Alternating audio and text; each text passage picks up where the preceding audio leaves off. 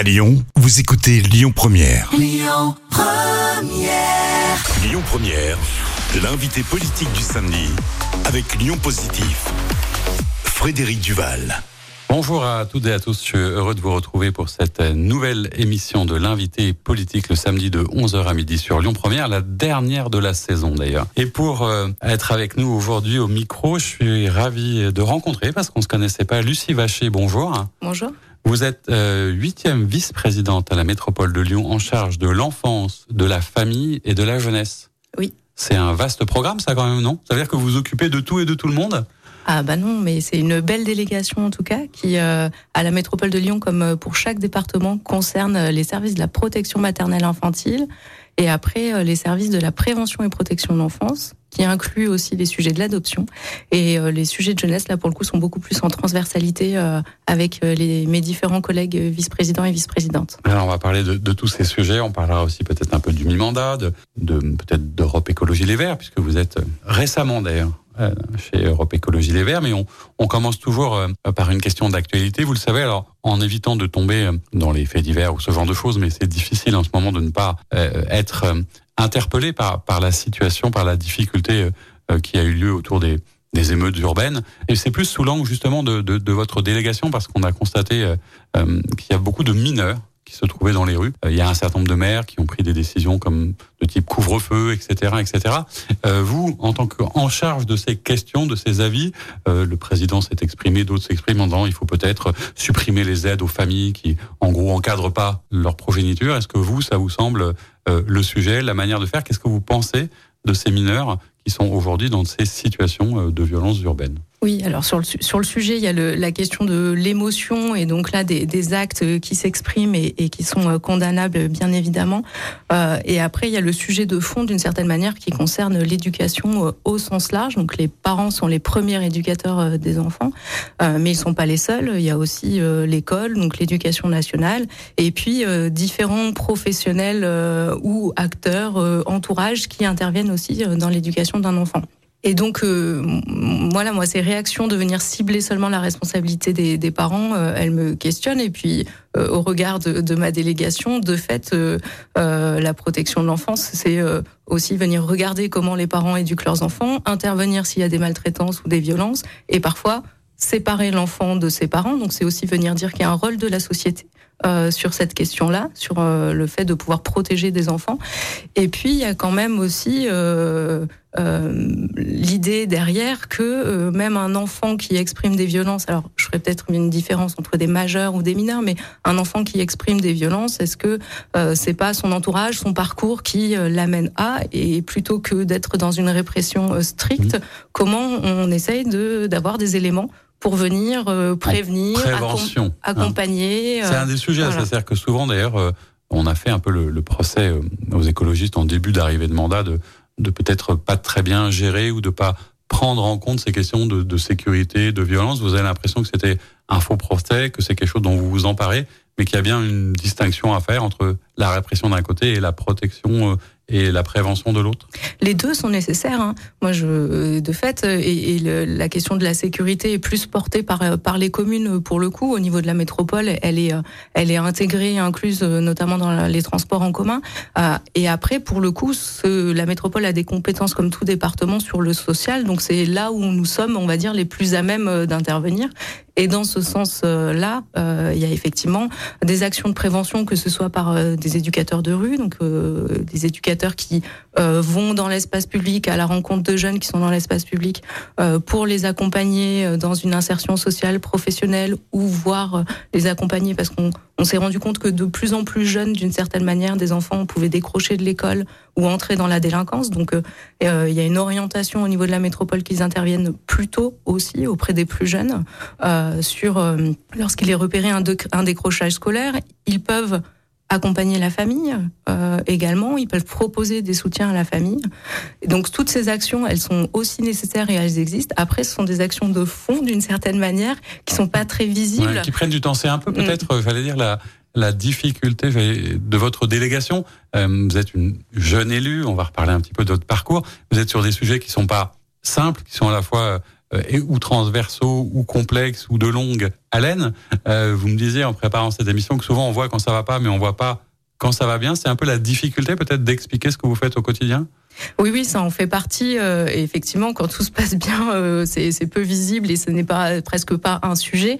Euh, et puis quand il y a des événements là comme ceux récemment où on peut avoir des demandes mais vouloir que tout change tout de suite, alors que effectivement dans ces dans le social, dans ces métiers du lien, ces métiers de l'humain, ce sont des des relations qui et des et des engagements de professionnels qui nécessitent du, long terme. De la confiance, de la relation. Alors c'est un sujet que vous connaissez bien, puisque vous allez nous parler un petit peu de vous, parce que j'aime bien aussi souvent découvrir, qui est la femme derrière l'élu. Vous étiez à un moment euh, éducatrice spécialisée, c'est ça votre envie au départ? C'est quoi votre ambition euh, quand vous avez commencé à faire des études? Vous aviez envie de vous occuper de quoi en vrai?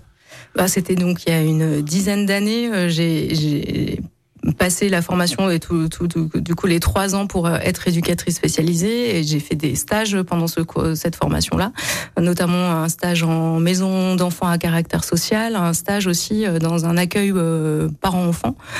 C'était sur Grenoble. Et par ces stages j'ai aussi je me suis aussi rendu compte de quelles étaient les conditions on va dire sociales le sujet et le fait que c'était éminemment politique. Et puis j'ai donc eu envie de continuer parce que j'étais assez jeune donc j'ai continué avec des études de sciences politiques qui m'ont euh, passionné. J'aurais même bien fait une thèse si j'avais trouvé un financement, euh, ce qui n'a pas été le cas. J'ai donné des cours à la fac, j'ai eu des engagements citoyens. Mmh. Euh, et associatifs, comme beaucoup d'ailleurs de, de cette nouvelle équipe, à la fois à la ville et à la métropole, issue un peu de, de la société civile. C'est quoi le début de votre engagement?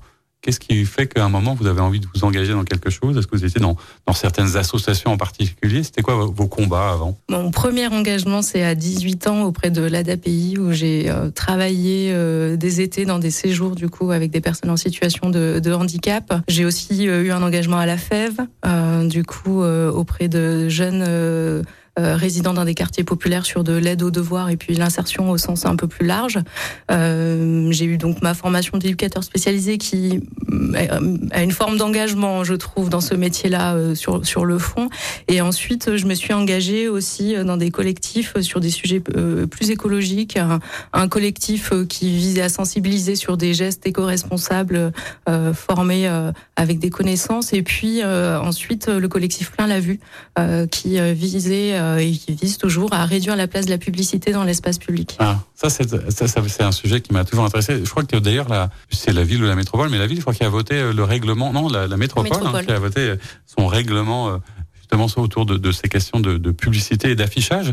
Est-ce que vous pourriez nous, nous dire euh, pourquoi c'est un sujet écologique en fait la publicité? Oui, la métropole a voté donc son règlement local de publicité intercommunale. C'est un peu comme un PLU, le plan local d'urbanisme. Ça mhm. vient dire sur le territoire euh, où est la publicité et comment. Et la publicité, elle, véhicule euh, des, images et, des messages de manière intrusive sur un appel à la consommation, voire à la surconsommation. Son objectif, c'est de susciter des, envies et d'acheter, de consommer, sans forcément questionner le besoin.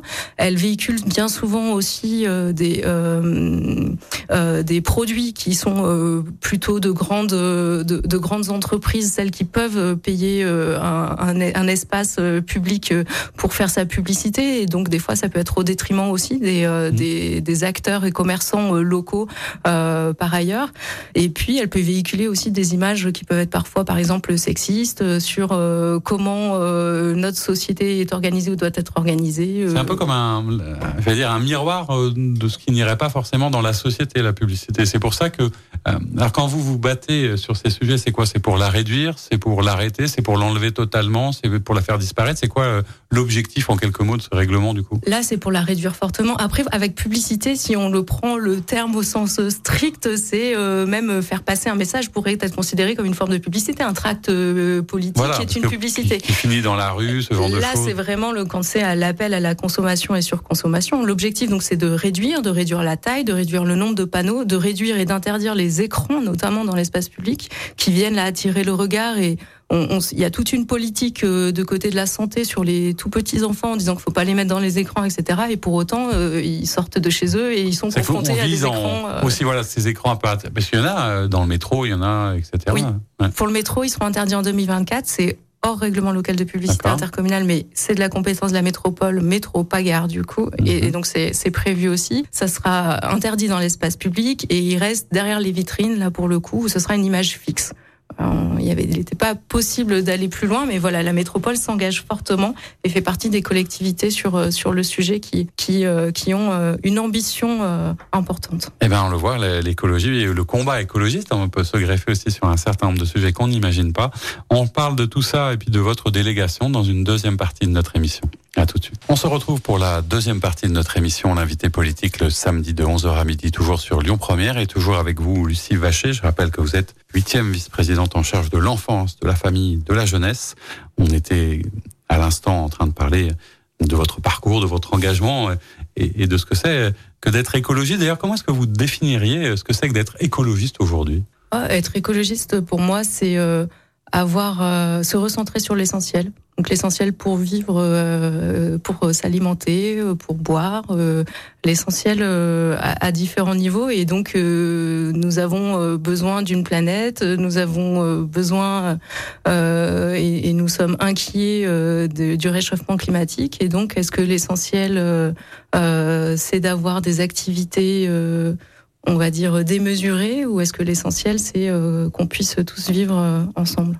Est-ce que vous pensez, parce que c'est aussi un peu le, le débat, et c'est ce qui explique sans doute le, succès, hein, puisqu'il y a un certain nombre d'élus hein, qui sont entrés dans des grandes villes ou dans des métropoles, est-ce que vous pensez que justement c'est au niveau euh, d'un territoire qu'on peut appréhender ces sujets et qu'il y a suffisamment de leviers d'ailleurs de manœuvre pour euh, lutter contre et avancer dans la, lutte contre la transition, le changement climatique, etc. Il y en a, hein, bien évidemment. Euh, nous avons euh, mis en place au niveau de la métropole de Lyon, par exemple, les, les points d'apport volontaires qui sont les bornes à compost qui permettent à, aux citoyens, et l'objectif dans le mandat, c'est qu'il y en ait vraiment dans toutes les grandes communes, qui permettent à des citoyens de pouvoir composter ces biodéchets, donc réduire les poubelles par ailleurs. Nous avons tout le projet des voies lyonnaises pour permettre de se déplacer euh, avec des transports euh, en mode en mode actif. Euh, nous avons aussi des projets qui sont peut-être un peu moins populaires, mais que sont la zone à faible émission, qui qui vient aussi euh, impulser un changement de, comportement. Donc ces leviers, ils existent. Néanmoins, tout ne se fait pas au, niveau local et nous aurions aussi besoin d'un gouvernement qui soit à la hauteur de ces enjeux-là. Euh, récemment, il y a eu encore un report euh, du Conseil de planification euh, écologique au regard euh, des événements. Ce qu'on peut entendre, néanmoins, c'est pas un sujet de seconde zone non plus, et il est nécessaire de s'en occuper prioritairement. On parlera de ça un peu tout à l'heure dans la troisième partie de politique nationale. Alors, je disais qu'on est un peu à mi-mandat, hein, c'est pour ça que je, je, vous posais aussi ces questions. dans un mi-mandat, par principe, il y a un peu à la fois un bilan de ce qui a été fait, et puis on se projette vers l'avenir. Et, dans le cadre de vos délégations, alors pour qu'on comprenne bien, vous me disiez la jeunesse c'est assez transversal. Euh, la métropole hein, est particulière à Lyon parce que c'est à la fois une collectivité qui aussi est à les compétences d'un département et c'est une compétence particulière. C'est-à-dire que vous vous occupez de, l'enfant depuis le début et des familles jusqu'au bout. Hein. Essayez de, nous redire un peu tout ce que ça recouvre pour qu'on comprenne bien euh, l'ampleur de la tâche. L'ampleur de la tâche, c'est euh, effectivement l'enfance, c'est les 0 à 18 ans. Euh, en protection de l'enfance, on, on, on, a aussi euh, un accompagnement de 18 à 21 ans, ce qu'on appelle euh, les contrats jeunes majeurs par ailleurs. la politique jeunesse, après, elle, est, elle peut aller plus loin, elle est, elle est moins bornée, on va dire, en termes d'âge. Et, et, donc, c'est un accompagnement des familles dans le sens le rôle de parents envers envers leurs enfants et donc cet ensemblier là avec toutes les actions aussi de la protection maternelle et infantile qui, elle, se concentre plus sur le plus petits enfants et sur les, questions de la santé de l'enfant et du, du parent et de soutien à la parentalité. Ce sont l'ensemble, on va dire, des, actions que peut avoir la métropole.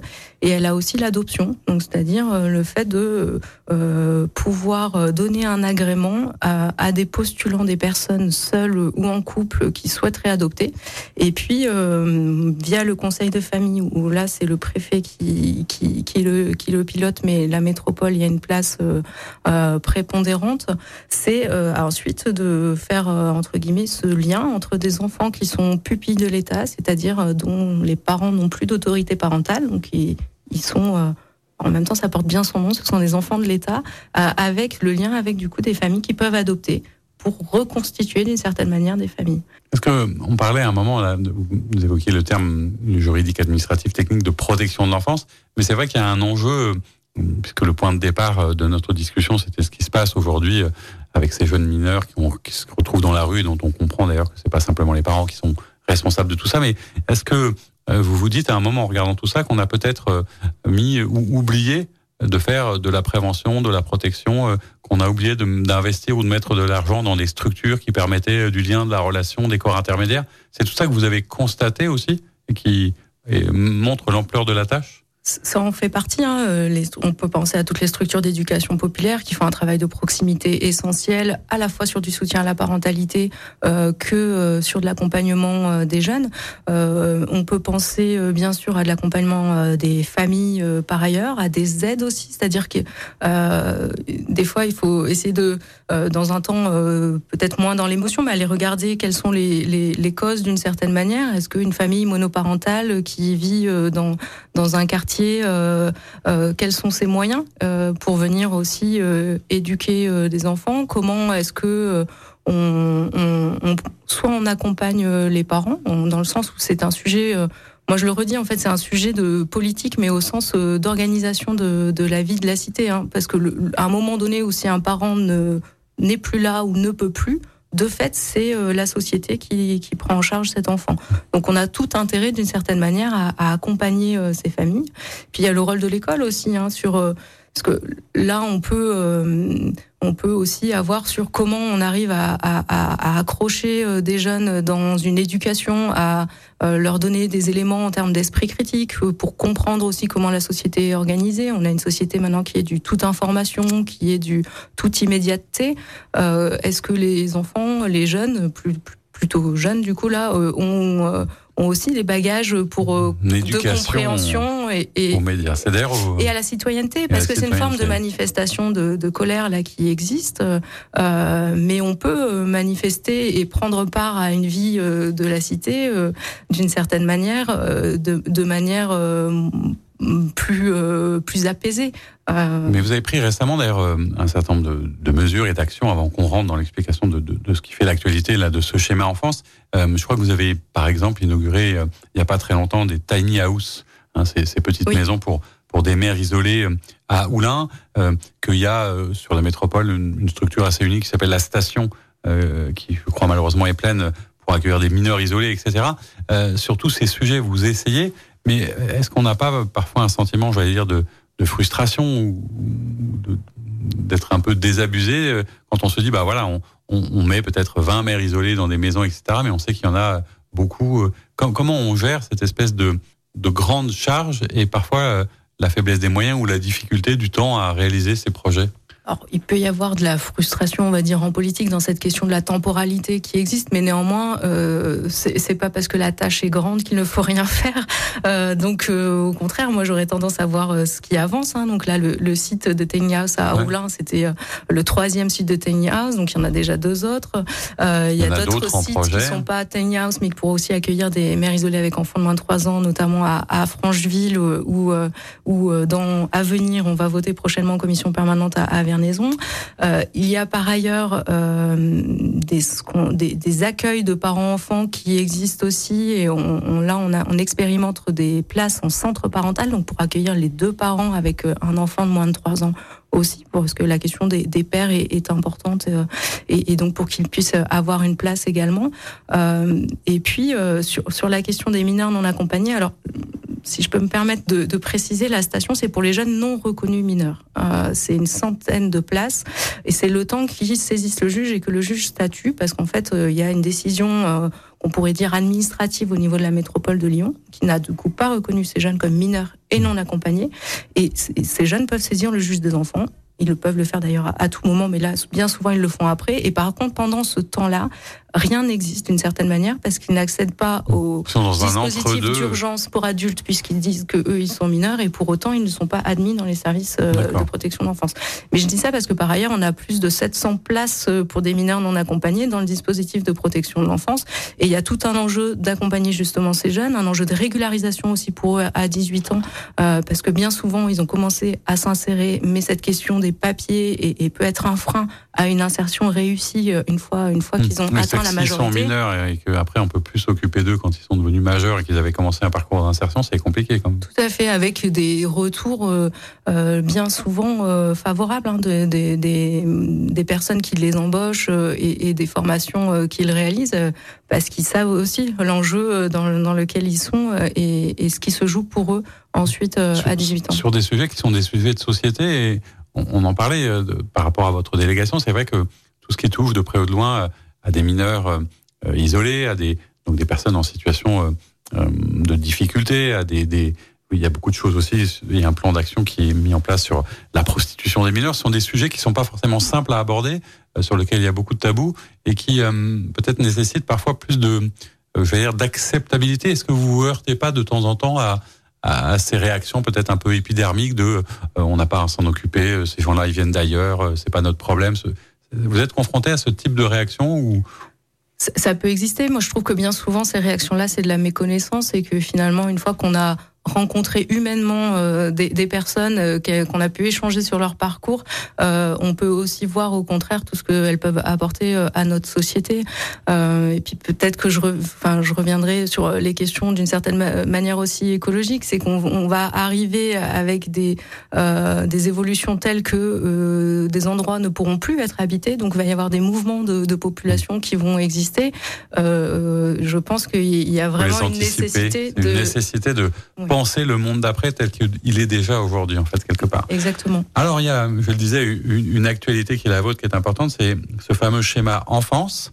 Alors, euh, je, crois que c'est, c'est pas le premier, mais c'est un des plus structurants, un des plus importants. Euh, pourquoi ce, ce vote qui a eu lieu il y a quelques jours est important euh, pour vous dans votre délégation et qu'est-ce qu'il contient précisément? Alors ce schéma enfance, euh, il, se raccroche au projet métropolitain des solidarités qu'on avait voté au mois de mars dernier et il vient vraiment euh, poser euh, les orientations euh, politiques avec des objectifs chiffrés assez précis du coup pour les pour les quatre prochaines années. nous avons sur sur cette thématique un, engagement là aussi important de la métropole de Lyon avec une augmentation budgétaire. on en est pour un budget prévisionnel sur l'année 2023 à 189 millions d'euros. Plus 40 millions d'euros euh, depuis le début du mandat qui sont mis sur ces politiques publiques. Et, donc, euh, il vient définir différentes. Il a cinq axes. Hein, il vient définir euh, les orientations, notamment le, fait d'investir la prévention.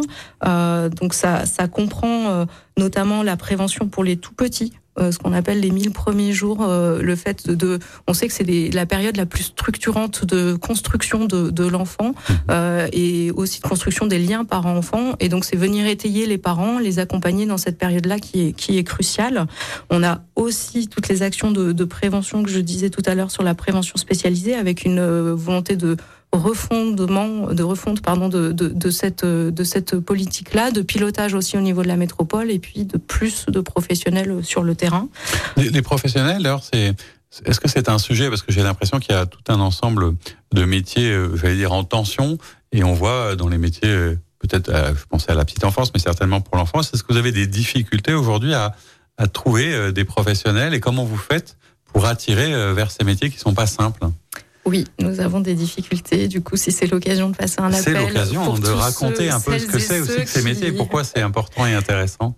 Ah, c'est, bah, c'est, pour moi, ce sont vraiment des, des métiers qui, qui de, de l'humain, du lien, euh, et, et, pour le coup, euh, on, on, manque effectivement de, de, travailleurs sociaux, euh, de professionnels. Euh, alors certes sur la petite enfance, mais aussi sur l'enfance. la métropole de Lyon a lancé un, une campagne des métiers du prendre soin en, en novembre dernier. Il y avait un, un petit film d'ailleurs qui s'appelle L'intime et la confiance, qui est vraiment très, bien fait. Oui, moi je vous invite à, le regarder. Bah, typiquement, il vous, il dira bien plus mm. que ce que je pourrais dire en mots. Euh, et il imagine, il image, euh, il rend en image vraiment euh, tout l'enjeu de, de, montrer à la fois l'enjeu, mm. ce que c'est vraiment, et puis peut-être de de raconter aussi que ce sont des métiers d'avenir dans lesquels on peut gagner sa vie, sur lesquels il y a des formations. Enfin, vous mettez en place tout un dispositif pour euh, il vous il vous manque beaucoup de monde encore aujourd'hui? Oui oui, il manque euh, il manque beaucoup de monde donc euh, il y a aussi des actions qui sont réalisées avec les maisons de la métropole et de l'insertion et de l'emploi pour venir peut-être accompagner des personnes dans des réorientations si si elles le souhaitent. On manque aussi de familles d'accueil, par exemple. alors là, sur le territoire urbain, ça peut aussi être une des explications, puisque c'est accueillir chez soi, dans sa famille, un enfant, mais euh, tout en étant euh, professionnel, donc un enfant qui, qui est confié. Euh, et, et, et c'est vrai qu'on on a de moins en moins de, de familles d'accueil, mais ce sont des, enfin les formations existent. Moi, j'invite voilà tout un chacun. On peut trouver tous ces éléments sur le site de la métropole, je suppose. Oui, bien évidemment. Ça c'est important. je, je faisais c'est incise, mais c'est vrai que c'est le moment aussi de parler de ces sujets. Alors, je vous ai interrompu, vous étiez en train de, de présenter les axes du coup de, de ce ce schéma enfance Oui, après la prévention, il y a, toutes des, des, actions et des axes sur le fait euh, euh, d'adapter, on va dire, nos dispositifs euh, d'accueil et de prise en charge des enfants aux besoins. Et notamment là, on repère de plus en plus d'enfants qui ont une reconnaissance de, handicap. Et donc, c'est d'aller vers des plus petits collectifs avec des professionnels et des équipes qui sont euh, plus proches sur ce qu'on appelle des, lieux de vie ou des dispositifs d'accueil relais. Donc là, il y a aussi des engagements de la, métropole sur ce sujet-là.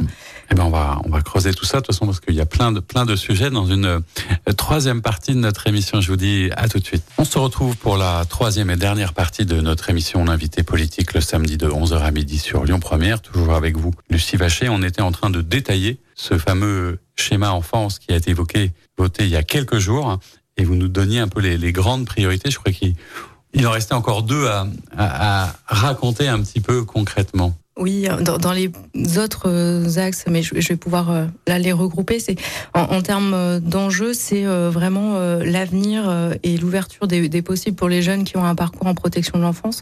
Euh, on repère que parmi les personnes sans domicile fixe, il y avait un, un, rapport de la Fondation Abbé Pierre qui venait dire que 25% d'entre eux avaient eu un parcours en protection de l'enfance. Donc ça veut dire qu'il y a vraiment une surreprésentation parmi les sans domicile fixe de, de, de ces personnes là. Et puis un enjeu et peut-être euh, on, le, on le voit, on a un système euh, français qui repose beaucoup sur euh, la famille, justement, mais aussi la famille pour accompagner ensuite les jeunes adultes, parce qu'à 18 ans, on a le droit de voter, mais pour autant, il n'y a pas d'aide sociale possible pour des jeunes à 18 ans. Et, et donc la question pour ceux qui n'ont pas de famille ou peu de soutien familial, eh ben on, on voit bien qu'on rend très difficile cette insertion et cette entrée dans la vie d'adulte. Parce que les aides, elles commencent à partir de 20, 25, 25 ans, ans c'est ça. Et donc qu'est-ce qui se passe quand on a entre 18 et 25 ans et qu'on n'a ni famille ni emploi? Eh ben, c'est toute la difficulté. Quand on a eu un parcours en protection de l'enfance, il y a ce contrat jeune majeur qui est possible, qui est de 18 à 21 ans. Et puis ensuite, la métropole a mis en place le revenu de solidarité jeune, donc la première collectivité euh, sur euh, sur euh, d'avoir expérimenté ce type de dispositif pour les jeunes de 18 à 25 ans qui ont des difficultés de, enfin, peu de ressources et donc oui, ça peu de soutien peu... familial critiqué. Je crois que c'est votre collègue Séverine Main qui s'occupait de ça, que j'avais interviewé d'ailleurs sur ce sujet. Ça avait été un peu critiqué, je ne sais pas vraiment pourquoi, mais je crois que ça a euh, connu le succès, malheureusement, j'allais dire, mais ça veut dire qu'il y a ça a bien fonctionné. Cette, euh... Ce qui fonctionne, c'est qu'il y a des jeunes qui ne restent pas sur euh, les deux ans possibles, et donc on voit bien que c'est un levier et un passage à, à d'autres. Vous avez besoin de ça pour aller vers autre chose. Exactement, quoi. et c'est l'objectif. Et là, pour les jeunes qui sortent de protection de l'enfance, on travaille à une articulation entre le contrat jeune majeur et le revenu de solidarité des jeunes pour éventuellement couvrir toute la période de 18 à 25 ans parce que de fait, ce sont ceux qui ont le moins de soutien euh, familial euh, euh, a priori, puisqu'ils ont eu à, avoir affaire à la, à la protection de l'enfance. Mais il y a aussi un enjeu de préparer cette arrivée à la majorité dans la minorité sur le soutien à la scolarité, sur le fait d'avoir des personnes ressources dans l'entourage d'un enfant, soit dans son entourage familial propre, soit par du parrainage, du mentorat, des, des figures d'autorité autour d'eux qui leur oui. permettre de grandir aussi. En... Et qui peuvent perdurer après 18 ans, parce que d'une certaine manière, quand on est euh, en protection de l'enfance, ce sont des professionnels, on rentre entre guillemets dans des dispositifs, mais à un moment, ça s'arrête. Alors que cette question du lien humain, cette question d'avoir des adultes euh, dans son entourage de référence, on en a tous besoin, et je suis pas sûre qu'il y ait une question d'âge sur ce sujet-là. C'est vrai qu'il voilà. faut hum, peut-être effectivement les accompagner pour les faire grandir. C'est, j'allais dire, un peu hum, aussi le sujet qu'on évoquait hum, au démarrage de, de, de cette interview sur euh, dire sur la citoyenneté, sur l'engagement, sur la manière dont on euh, emmène ces jeunes vers euh, soit vers le vote, soit vers l'engagement citoyen, parce que c'est aussi un des débats de, de cette jeunesse qui est peut-être un peu déconnectée ou, ou qui va plus voter, ou vous, j'allais dire en tant que, que, jeune élu ou élu jeune, les deux d'ailleurs, est-ce que c'est un, un sujet de préoccupation de, de, de, faire en sorte que cette jeunesse peut-être se sente concernée, impliquée Comment comment vous les voyez Comment vous les regardez Tous ceux que vous suivez, j'allais dire, à travers les, les différents dispositifs c'est effectivement un, sujet. Après, il y a des jeunesses, hein. c'est-à-dire qu'il y a des jeunes qui sont euh, extrêmement engagés. On le voit notamment sur les enjeux climatiques, sur les luttes contre les discriminations. les euh, engagements sont différents aussi. Ils un sont, peu, euh, voilà, ils sont dans des petits collectifs, par contre, généralement, peu dans des grandes associations, grandes fondations, peu dans les partis politiques aussi, dans les syndicats. Enfin voilà, tout. c'est-à-dire, ce sont des engagements moins institutionnels peut-être. Et effectivement, on, on repère hein, une, une, défiance des institutions, une défiance du coup du, du, des politiques aussi. Euh, sur sur le sujet. Et puis il y a vraiment un enjeu euh, pour peut-être ceux qui seraient les, les plus éloignés. Euh, là, on a d'ailleurs ça fait partie du schéma enfance aussi le fait de mettre en place une instance de participation des jeunes qui sont en protection de l'enfance pour qu'ils fassent un, un, un retour et qu'ils puissent vraiment expliquer ce qu'ils vivent vu que ce sont les premiers concernés, mais également qu'ils puissent faire des propositions, qu'ils puissent euh, être informé de ce qui est porté, de ce qui est euh, réalisé, et euh, venir influer du coup sur la politique pour pour le qui, qui, les concerne très très directement. Mais c'est une manière aussi un peu éducative, citoyenne, de venir expérimenter très concrètement comment on participe euh, collectivement pour faire changer des choses dans la société. Et une fois que euh, on a expérimenté ça, moi j'ai j'ai j'ai peut-être euh, euh, je sais pas si c'est naïf, mais en tout cas de l'ambition que que ça puisse ensuite continuer, c'est-à-dire qu'il existe de multiples associations, il existe des conseils de quartier, il existe à différents échelons et à différents niveaux, il est possible pas seulement par le vote, de venir vraiment participer euh, à, la, manière dont euh, euh, notre société est organisée. Ça demande certainement du, temps, mais néanmoins, c'est un levier de, pouvoir agir sur ce qui nous concerne. Alors, vous êtes venu à ça, j'allais dire, parce que vous étiez donc engagé en société civile. Vous avez pris assez récemment votre carte, vous avez adhéré à Europe Écologie Les Verts. Pourquoi est-ce que vous êtes passé, j'allais dire, du coup, de, de l'autre côté et, est-ce que vous êtes devenue, pour le coup, du coup, une, femme politique? Moi, je le ressens pas comme être passé de l'autre côté parce que c'est un parcours et que du coup, c'est un, continuum. Euh... C'est logique pour vous, à un moment, d'aller, euh, de toute façon, de fait, en étant élu aussi peut-être de cette majorité. Euh, oui, parce que c'est même euh, enfin, être élu, il y a quelque chose de, de collectif. On a besoin d'échanger, on a besoin de débattre, on a, on a besoin d'avoir des relais à différents le, niveaux aussi euh, de, de, de, de, l'échelon euh, euh, du coup du national au, plus local. Et puis, donc j'étais effectivement issue de, la société civile. Je suis consciente aussi que si j'ai pu être candidate sur une place éligible, puis élue avec une délégation, c'est parce que j'ai eu un soutien d'un parti politique qui a cette ouverture déjà d'aller vers des plus jeunes aussi, de la société civile. Je sais qu'il y a des engagements aussi pour qu'il y ait des femmes euh, élues. Oui, parce que ça s'est, j'allais dire, féminisé et rajeuni au niveau de la gouvernance de la métropole. Oui. C'est un choix, je suppose. Et du groupe, euh, pour le coup, du groupe euh, politique des écologistes fait partie de, de ces groupes, effectivement, où il y a plus de femmes, pour le coup, et, et avec un rajeunissement. C'est, oui, c'est pas anodin, c'est-à-dire qu'à un moment donné, c'est vraiment un choix politique que de mettre telle ou telle personne dans des places éligibles et donc de permettre à telle ou telle personne d'accéder à des postes de responsabilité. Est-ce que ça fait de vous, du coup, une, femme politique ou une femme qui fait de la politique Est-ce Comment vous êtes interpellé Comment est-ce que vous vivez ça? Parce que c'est quand même un, changement dans, dans, sa vie quotidienne. Hein. C'est votre activité principale aujourd'hui et c'est un choix. Mais est-ce que vous avez l'impression d'être devenue une femme politique du coup? C'est mon activité principale, donc de fait, euh, oui, euh, je, je, suis une femme politique. Euh, néanmoins, je je ne suis pas forcément interpellée euh, dans euh, la rue, euh, par exemple. Euh, je suis pas forcément repérée non plus. Donc c'est pas au quotidien, ça ne vient pas perturber votre fondamentalement. Ça, ça, le perturbe en termes d'agenda d'une certaine manière, parce que c'est c'est des postes à responsabilité qui sont qui sont prenants. Hein. mais c'est un engagement. Hein, du coup. D'accord. Et vous, vous étiez jamais projeté d'ailleurs dans, dans, cette notion de. Est-ce que vous avez le sentiment d'ailleurs, c'est une question peut-être un peu plus large, qu'il y a une carrière politique, que c'est un métier, ou est-ce que c'est c'est un temps, c'est un engagement, il y aura une vie peut-être après, comme il y en avait une avant? Comment est-ce que vous vous, vous projetez, vous, dans cet engagement au-delà peut-être du mandat, ou peut-être pas d'ailleurs? C'est pas simple à répondre sur cette question-là et ça fait partie de, de, de débats euh, de fond hein, sur euh, cette question effectivement de est-ce que c'est un métier ou pas euh, et, et, la question de la carrière du coup qui, qui renvoie à ce qu'on pouvait dire tout à l'heure sur le fait que euh, c'est euh, important qu'il y ait une ouverture à de nouvelles personnes qui n'ont pas été lues. C'est quand même tous ces enjeux de, de fond euh, qui, qui, qui existent. Moi, actuellement, vu que c'est mon activité à temps, à, temps plein, euh, de, de fait, euh, je n'ai pas une projection sur reprendre un métier euh, derrière pour le coup.